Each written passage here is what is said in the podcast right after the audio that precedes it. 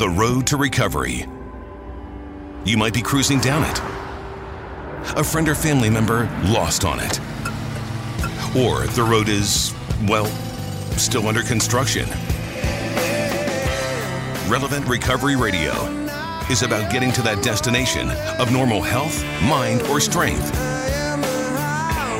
Now, Relevant Recovery Radio, here to give you the keys, Heather and Donnie Mosher. Hello. Welcome to this week's episode of Relevant Recovery Radio. We're glad you're tuning in and listening. This show is sponsored by the Matthews Hope Foundation. We have a two week detox followed with two years of recovery coach and aftercare. The detox portion of Matthews Hope Detox and Recovery Program is located inside St. Joseph's Hospital in beautiful downtown Houston, followed with two years of recovery coaching and free aftercare included with our detox. If you or a loved one need any information about our detox, you can visit our website, which is www.mhdrp.org, herberderp.org, or give us a call at 844 263 4673. Also, it's just me today. Um, my bearded philosopher, Donnie, is not here. He happens to be at a giant nerd convention in Las Vegas. So he's enjoying that. Um, if you are listening to us on Sundays at 1 on KPRC, we thank you. If you are not local in Houston, you can go to the iHeart app and you can listen to us Sundays at 1 through the KPRC channel on iHeart or you can follow the Relevant Recovery Radio channel on iHeart and listen to any of our past episodes. You can find us there. Um, Donnie normally plugs that, so I'm like, oh, what do I even say? Uh, I have a cool guest in studio with me today. Welcome to the show, Jamie Lowth. Hello. Hi, glad to have you. Thanks for having me. So I'm excited to have Jamie on because uh, this show, Relevant Recovery Radio, we want to talk about things very relevant to real recovery and, and include real life stories of people in recovery. And so as of yesterday, Jamie has 10 years sober. I do. Congrats, dude. That's Thank a decade. Pretty wild. um, which is cool because you're like 12 years old, right? 29. 29, that's what I meant. Okay, so you got sober 19. I did. And so that's important to talk about too, and we'll kind of get to that in a second. Um, but in addition to that, Jamie is also our IASIS certified provider at our detox at Matthews Hope. And so you get to talk a lot about that and your experience with that. So let's back up and let's talk about how did you even get on drugs, right? That's a great story to dissect because people end up with substance use disorder for multiple reasons. How did that begin for you and what how old were you? Yeah, sure. So the first time that I drank and got drunk, I was 12 years old. Okay. I grew up in a house where there was no alcohol. Mhm. So I was told as a kid, kids aren't allowed to drink soda. So I thought some adults drink beer and some adults didn't. Okay. I didn't know there was any effect to it. Right. And the first time that I drank, when we ran out, the idea of getting more was brought up, Mhm. and getting more was very exciting. I need more of that. Yeah, whatever it was. um, and about six months later was the first time that I smoked pot. Mhm. But I was never going to do drugs Right. because drug addicts are dirt bags. Right. and I am not a dirt not bag. a dirt bag. We're upstanding citizens. So when that line came in the sand, I easily crossed it. How old were you when you got into harder drugs? I would say about 14 or 15. 14 or 15. And what were the harder drugs? What, what did you dabble in, just for our listeners? So I would say it was a whole, any pill that I could get my hands on, ecstasy, opiates. Later on, it was like cocaine and heroin and Xanax. Yeah. And I just wanted to make that point, not because the substance technically matters, but you and I are recovered heroin addicts. And that's the one with fentanyl and everything nowadays. Like we got sober before that was a huge thing, I guess. But that's something I remember when I was not sober and I just thought heroin addicts die doing that, that I didn't know people get well. Like I just, it didn't occur to me that you can be a heroin addict for a few years and then have a completely different, stable, purposeful life. I did not, it didn't compute before recovery for me. I just expected to die doing what I was doing. Did you expect that or did you think this was just a phase? Like what in your younger teenage mind, what did you think about the nature of your addiction? So, realistically, my idea in ninth and 10th grade, I was going to party hard and in 11th grade, clean up my act Okay. because So you it was a phase. I'm just going to have Yeah. fun for a little bit, then I'm going to get my stuff together later. 11th Mhm. grade. So 11th grade came. What happened? I started overdosing. yeah, yeah. How many hospital stays or overdoses do you think you experienced? Overdoses, five. Okay. I've gone inpatient about 11 times Okay, from what age to what age? How many years? um, in four years. In 4 years 11 treatments. Yeah. Yeah. And I always like to bring up that because you and I work in treatment, and I went to treatment five times, and you went to treatment. How many did you say? Eleven? I think so. Yeah. think so? And that's just baffling, you know, because we expect to go to this place and learn some stuff and dry. I, here's what I thought the first few times I went to treatment was as soon as I can get it out of my system and I can get past the sickness and I can get some new coping skills, I won't return to it. Mm-hmm. That was my delusion. And I think that's a lot of people's delusion. Absolutely. was it yours? Yeah, Yeah. for sure. I just need to get this out of my system, and then I'm gonna, you know, ha- get my stuff together, my ducks in a row, and the life's gonna be different. But what I started to experience is I had every intention of staying sober, and then I would fail to stay sober, and it was baffling to me. And and I can only imagine, like, I was 29, 30 years old when I got on heroin. I was not young, um, but I dabbled in drugs in high school. But I just remember for the last, and I got sober at 34. So I'm only talking about a four year span. Yours is somewhat similar. Let me do the math. You said 14 ish and you got sober at 19. So your span, time span is similar. And they say the lifespan of a heroin addict is seven years. Wow. Um, and fentanyl, I think it's like two or three, you know. But alcoholics can stay in their sickness for a long time for some. It, it can be decades of drinking. But for an heroin addict, it brings you to your knees much quicker, I think, than some other substances that people dabble in. And so, when did you start wanting to get sober and stay sober? Did you want to be sober? When I was 15, I wanted to stay sober and I couldn't. Couldn't. Was there other drug addicts or alcoholics in your family? Yes. like all of them? Or yeah, all of them. Um, my parents, my older sister, my younger sister. back then at that age, did you ever get exposed to any 12 step fellowship? I did. And what did you think of it? I was not interested in any of it. You were like, I'm not about this life. Yeah, no. Me either at first. Don't go anywhere. We're going to take a quick break. We'll be right back with Jamie.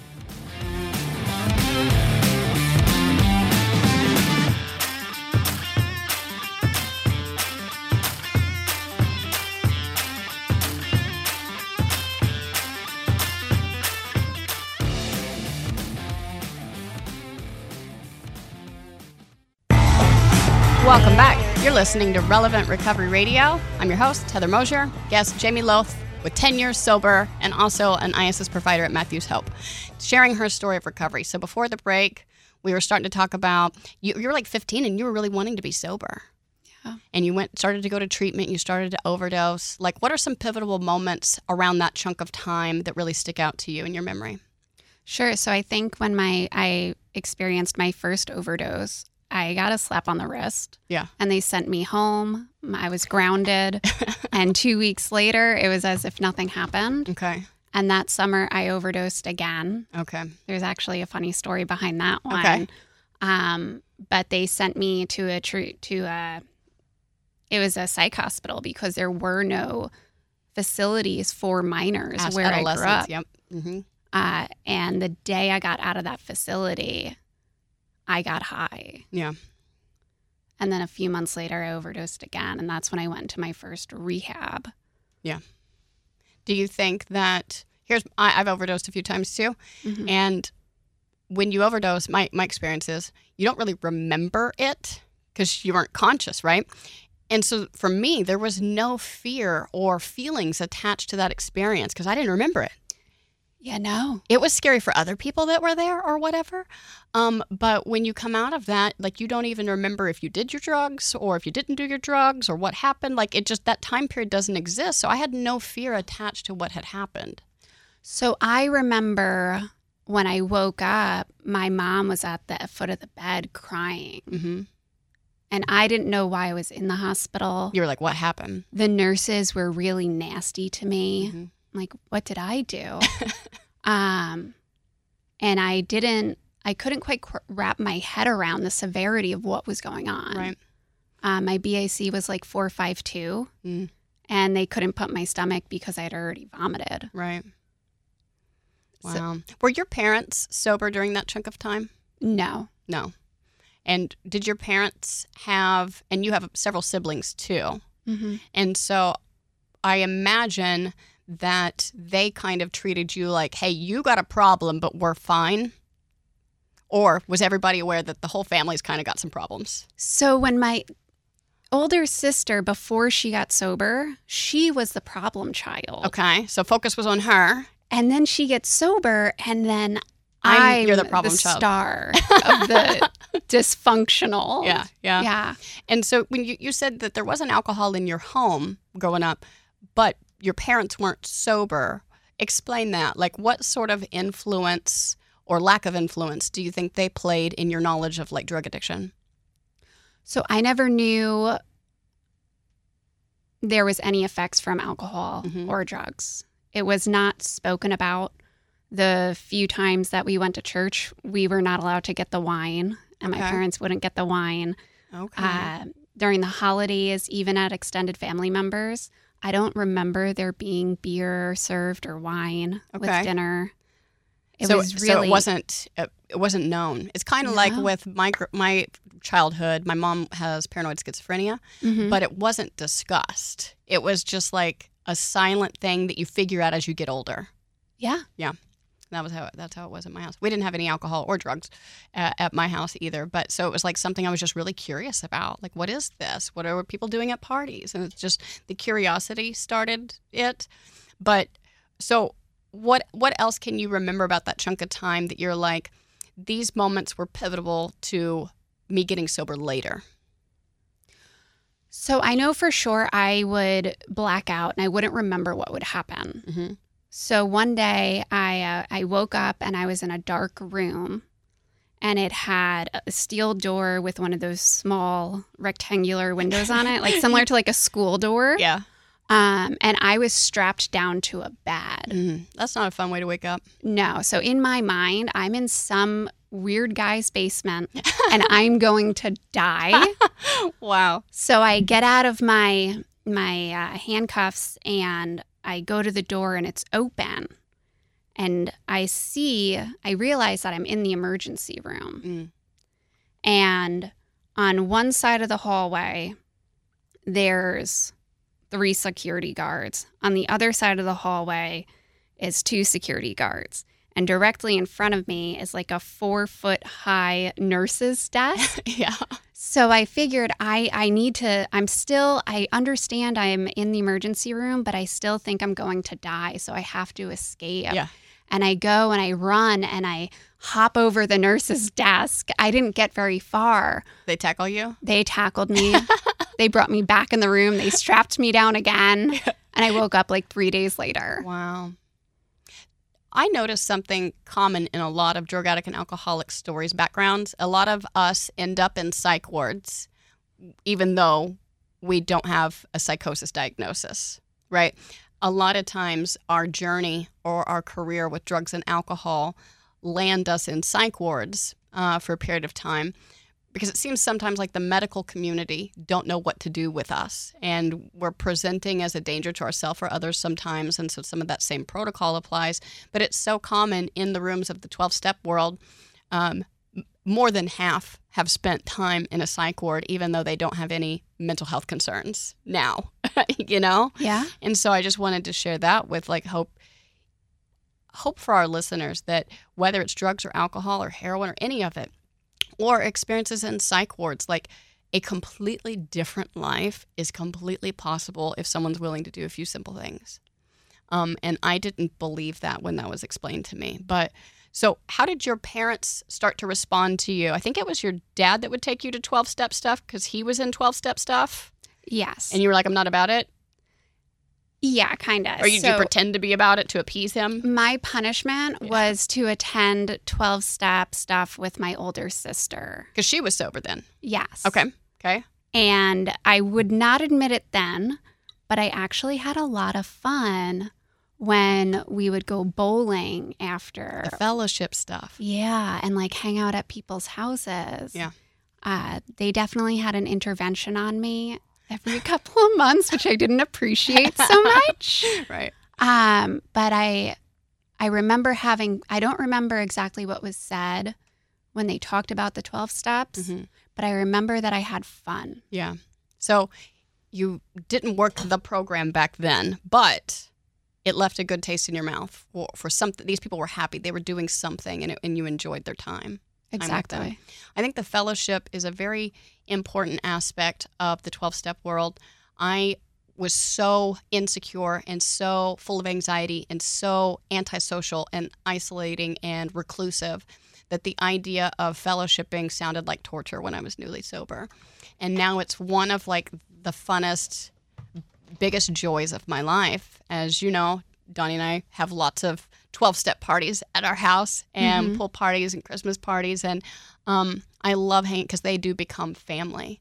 And so I think that that's really important that you got to make those connections. You don't just go to a meeting and then leave as soon as it's over. You have to make connections and make friends, and it becomes a chosen family. You know? So fast forward, because you do get sober at like 17, but you don't stay sober. Correct. What happened then? What was what was going on? So something terrible happened on 4th of July. It's long story short, I was afraid to leave my house. Okay. And the only place I knew I'd be safe was in a 12 step meeting. yeah. And so that's where I went. Okay. And they kind the women there kind of scooped me up Mhm. and held me close and took me under their wing.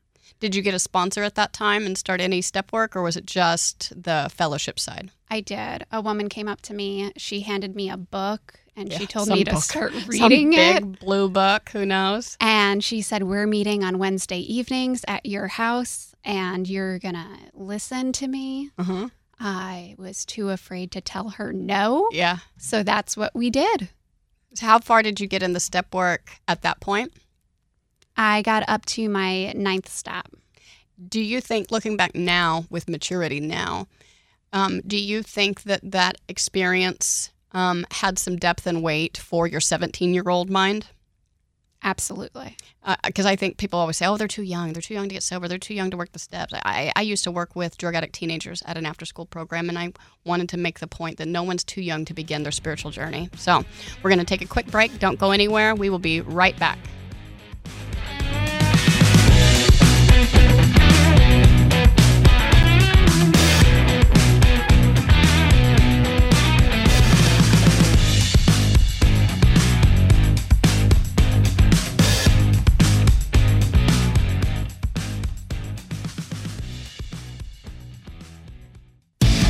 Welcome back to Relevant Recovery Radio. I'm your host, Heather Mosher, and our guest in studio, Jamie Lowth, and we're talking about, well, her journey into recovery, but now she's got a decade of sobriety, and which is pretty cool at 29 years old. I wish I had gotten smarter and sober that young, but I did not.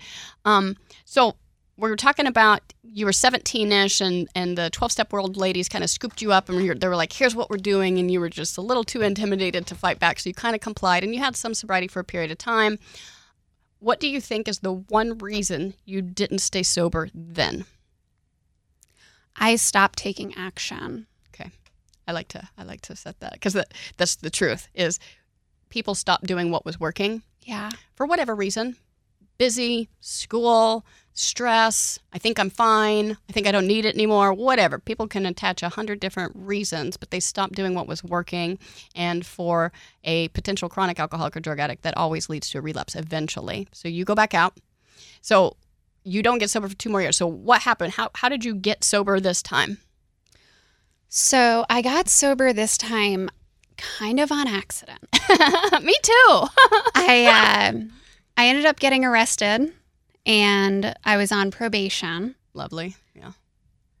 I overdosed the final time and After probation, you were on probation when you overdosed. yes. Yeah. Yeah. Um, A lot of people in our detox will say, "Oh, you don't understand. Relapse is not an option because I got this court case or I'm on probation." And I'm like, "Honey, bro, like, if you're like me, you're gonna do it anyway." oh yeah. And people don't seem to understand that if if I can stay sober due to motivation or consequences, then I do not have chronic alcoholism. I have the choice to stay sober, so just go choose and be sober. But people like me and you, we've lost the power of choice and we get loaded despite motivation and consequences. Yeah, Did you know anything about that language back then because of your 12 step exposure? absolutely. I guess I didn't. I had no clue what was wrong with me. So I had a night between detox and rehab. And so I packed my bags really heavy because I didn't know if I was going to go on the run Yeah. or if I was actually going to make it to rehab the next day. Right. Okay, so you're on, this is the probation time? Yes, Okay, and so you're on probation, you overdose, and you pack bags because you don't know what you're doing. correct. Okay, but what do you decide to do? So I end up, I go to the rehab. Okay. What I didn't know at the time, and I learned on my first day, if you voluntarily sign yourself into a rehab For pro- like with probation background? and you're on probation, you're then mandated To to complete complete, it. Oh no. And what I also did not know is that I picked a rehab that I was going to be there for an entire year. That's a long time to be in rehab. Yes. And you were 18 when you went in? I was 19 19? when I went in Okay. and 20 when I got out. Wow. So you went to rehab for a year at 19. Donnie also went to rehab for a year at 15 for weed. Uh, I guess the the laws were different back in the 80s when he was a teen. Um, but that's crazy to me because very few places exist today that are a year long. Um, and I'm just curious, was yours like state funded and free? Was it religious or was it did it was it covered by insurance? It was state funded. Okay. Yeah. And what was your experience there? I think me being there that it saved my life. Yeah. I think there's a lot of ways that place could improve. You're right, right. Um, but I learned a lot while I was there. Were they 12 step based at all? Not at all. Not at all. Okay. Um, there was two 12 step meetings a week. That came in. Yes. Mhm. And once you leveled up and became like phase three, You could go. you could go to outside meetings. Oh. And so, did you choose to do that? Yes. And so, you completed the whole year. Mm-hmm. Wow. It reminds me in our literature uh, when a certain American businessman by the name of Rowland Hazard goes to treatment under Carl Jung's care for a year.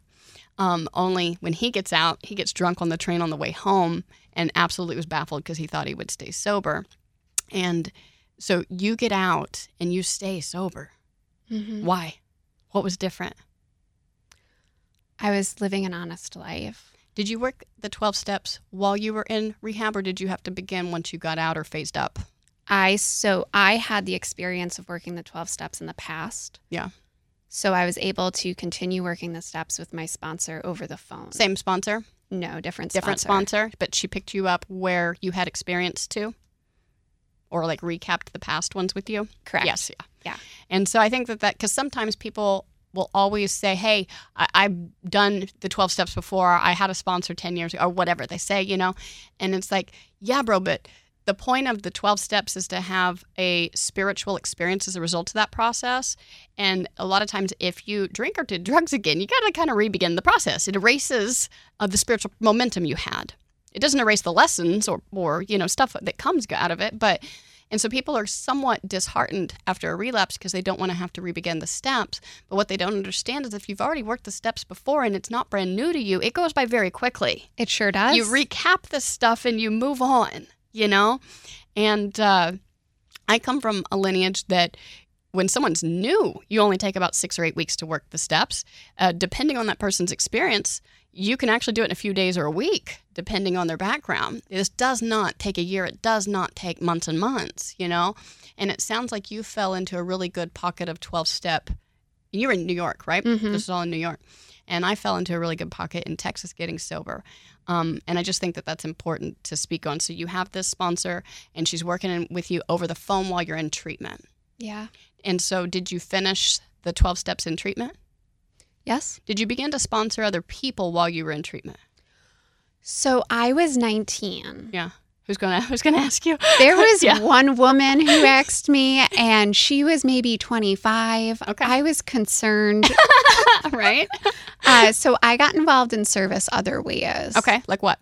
Um, I joined a service committee where we would put on fun events. That's so important to do, especially when you get sober young too. Mm-hmm. You've got to be involved in some way, whether it's making a coffee at the meeting or planning a, a convention with a group of young people. Like it's so important. So you fell into a good pocket of people doing service work right away, Yes. and then uh, and then you get out of treatment. Did you go to sober living? No, I moved in with my grandma. Is grandma sober? Was grandma sober? So grandma didn't drink, but um, she was a hoot. Um, when she passed away, I found out she actually got a DWI when she was in her 20s. Oh wow. Okay. Yeah. So and was that dad's mom or mom's mom? Dad's mom. because I know because I know you pretty well. I kn- know you personally, and so I know that your dad struggled with addiction off and on his entire life, Yeah. and uh, and you have some sisters in recovery and stuff like that. But I want to kind of just ask you questions about your recovery. Um, these last ten years, you've had a lot of experiences, and you've got through them sober. And there's a point why I'm bringing some of these things up, but one thing in particular is I guess it was just last year you lost your father. He passed away Yeah. and uh, and so we got to navigate that together, um, shoulder to shoulder, and and use the spiritual tools at our feet to go through this. But the reason I bring that up, and you can touch on this your experience with it, is because a lot of times people show up in our detox at Matthew's Hope after they relapsed after you know five years sober or ten years sober or seventeen years sober, and if you ask them what happened, they'll usually say some traumatic event was the catalyst to this relapse, like oh my spouse died or oh my, um, my child left me or whatever it is. Hmm and i'm like but you got to consider the fact that other people navigate those things all the time and don't end up in a detox. What's different about people like me and you because here's an example. We had someone come through our detox who works in the medical field. This person you know obviously addiction is no you know judge of persons that hits anybody right? Doesn't matter if they're successful or not in life. Um, and this person believed that that they were an opiate addict because of the amount of death they had seen from COVID, and their job was too stressful in the medical community. And I said, "But do you understand? There's lots of other people that saw a lot of death from COVID in the medical community and don't have a heroin addiction over it." And come to find out, when I dug deeper, they actually had a heroin addiction for 10 years before COVID. So it wasn't because of that at all. And so you got to navigate and being there for your dad um, as as he exited this world with sobriety, with grace, with dignity. You got to be there to go through all that, and you were kind of the pillar of your family. So what was that like? Having the ability to navigate that sober, and then I also want you to touch on the the funny story of your dad's last wishes, his requests. Oh boy. um, so in May of last year, we find out my dad, he's going to die. It was from cancer, right? Uh, yeah, we'll call it cancer.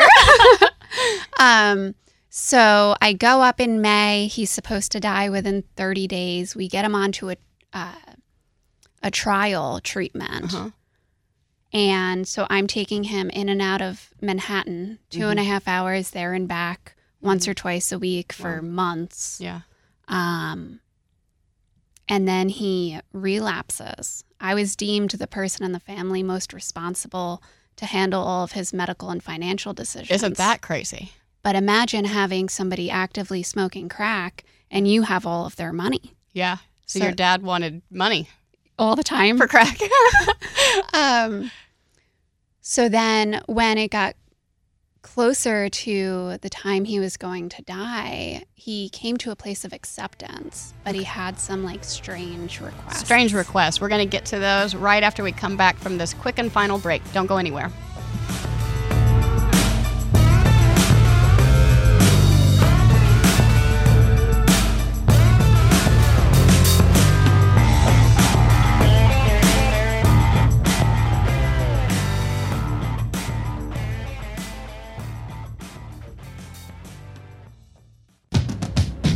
Welcome back.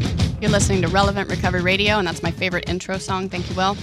Uh, really like Marilyn Manson. But, anyways, my guest Jamie is here talking about her experience in recovery, and we were talking about you being um, the most responsible person in your family to navigate your dad's medical wishes, uh, medical needs, and his finances. But dad didn't stay sober at the end. And so you had to, I remember when you were going through that with your father, it was the same chunk of time that my dad had a triple open heart bypass, and I flew to Oklahoma to be there for them. We were kind of talking about that and comparing notes on how we're navigating this craziness.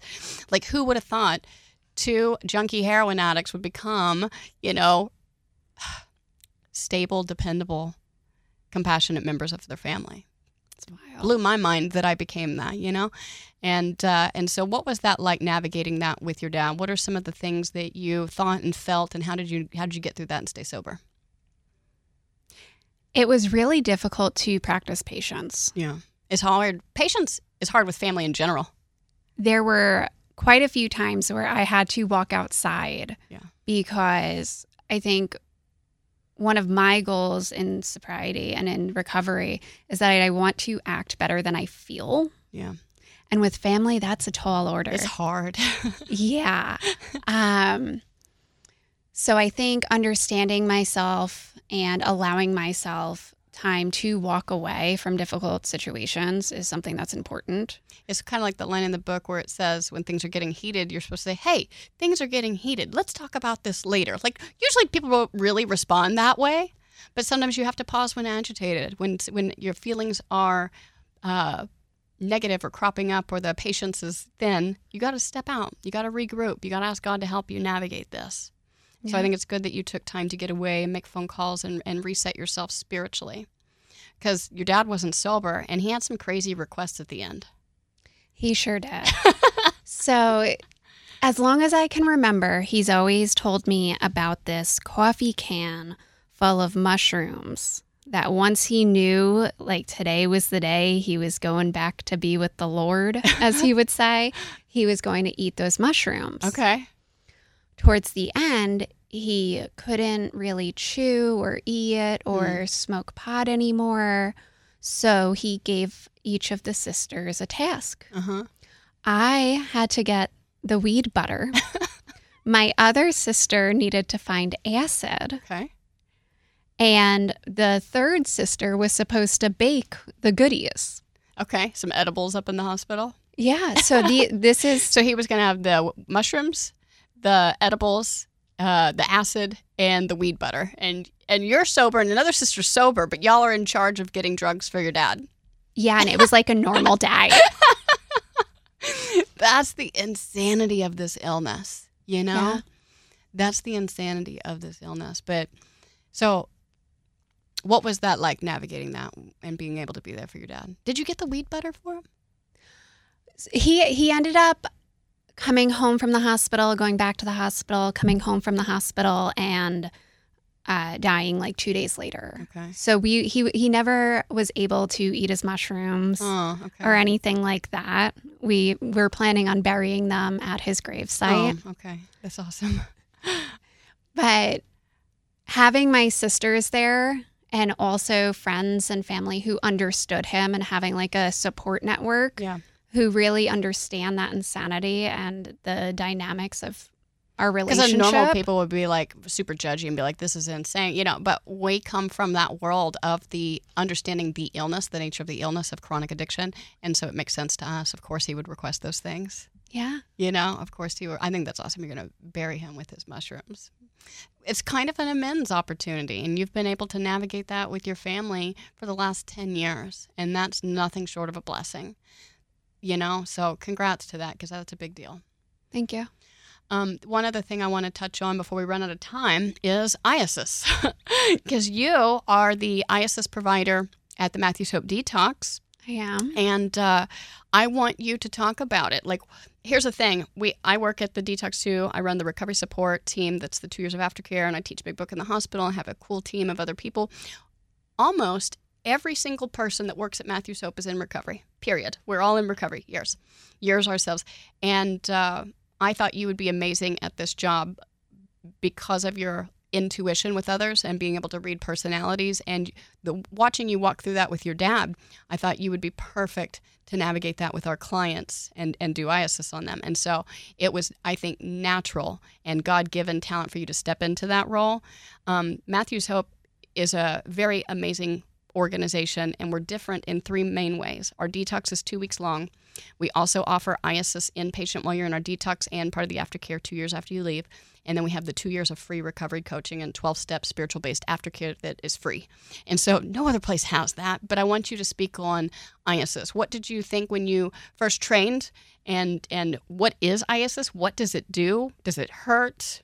like talk to us about IASIS. Act like I have no clue and just educate me. So, IASIS is not an acronym. It's a Greek word that means healing. It's a form of microcurrent neurofeedback. Okay. And it's the first line of neurofeedback that's passive, meaning the person receiving the treatment doesn't feel anything and they don't necessarily have to do anything. Okay. Other forms of neurofeedback, you might have to stare at a screen, monitor your blood pressure. Okay.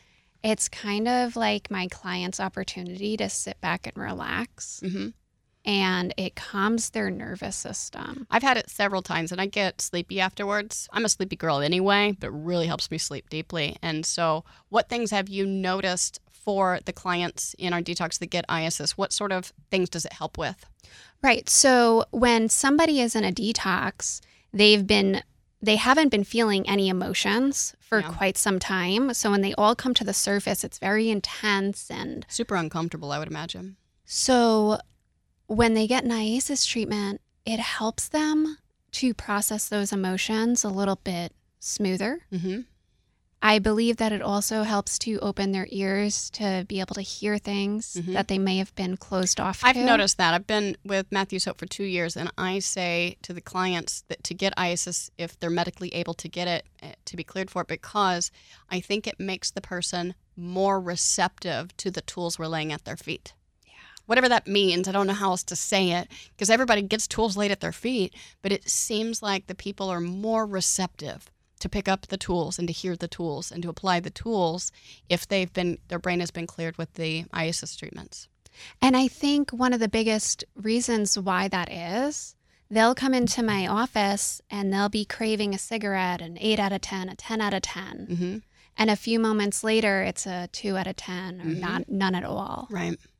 So you you just mentioned cigarette cravings, right? Like nicotine cravings. What other reasons might someone get IASIS? Because we have an outpatient clinic too, not in our detox, and lots of people go to our outpatient clinic for IASIS treatments that don't have any substance use disorder. So what have you learned about other things that it may help with? So I've heard that there's been a huge influx of children coming to get IASIS who, after COVID and being homeschooled for so long, had a ton of anxiety coming back into crowds. Okay. Yeah. In the trainings I've attended, there's a ton of mothers who have children who are on the spectrum, Okay. um, people who have had uh, mild traumatic brain injuries, Mhm. whether that's from sports, car accidents, whatever the case may be. Any type of TBI, it's shown to show improvements there. Okay. Mhm. And uh, PTSD too, right? Absolutely. And Donnie got it. My husband got it for his tinnitus, ringing Oh, in yeah? the ears. He had, he had some sort of diving and then flying too soon finasco years ago, and so he has constant ringing in the ears. And so he did Mm. a whole session of IASIS. So they get it in our detox, and I think that it does. I agree with you. It helps them feel better faster than they would without it. And be more receptive to what we're laying at their feet. But why should they continue it after they leave? And what have you noticed about people who do that? So IASIS has sustaining and durability. Mhm. Typically, it takes about 10 to 20 treatments to start to see the optimal benefits, depending upon how sensitive or resistant you are. Mhm. And between the 20 to 40th treatment is when you'll really start to see your new like baseline. Okay, good to know. 20 to 40. Yes. Is that where you really get to know? This has been an amazing conversation. Thank you so much for being a guest. If anyone would like any information about our detox or the IASIS, give us a call at 844 263 4673. And don't forget, those who stand for nothing will fall for anything. Hashtag God, though.